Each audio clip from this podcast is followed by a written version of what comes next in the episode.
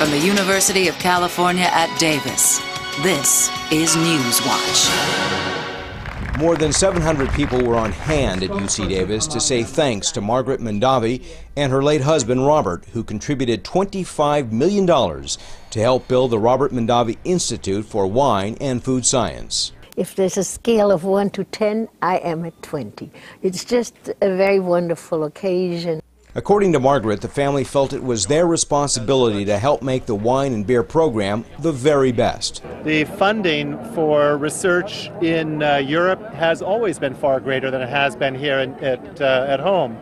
They had better facilities, they had far better capability historically. This will glow brightly on the world stage. The new 129,600 square foot complex of 3 academic buildings, visible from Interstate 80, houses UC Davis's departments of viticulture and enology and food science and technology.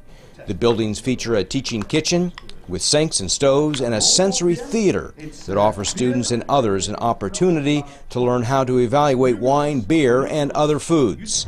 The Budweiser Clydesdales also made an appearance to showcase 2 new buildings that are about to be constructed, a teaching and research winery and a beer-making laboratory. In the past, you were always sort of the poor stepchild next to viticulture and enology. Now how do you feel? Our beer has always been at least the equal of wine, and we're right in there now, so I'm delighted. Paul Fotenauer reporting from UC Davis. For more information, please log on to broadcast.ucdavis.edu.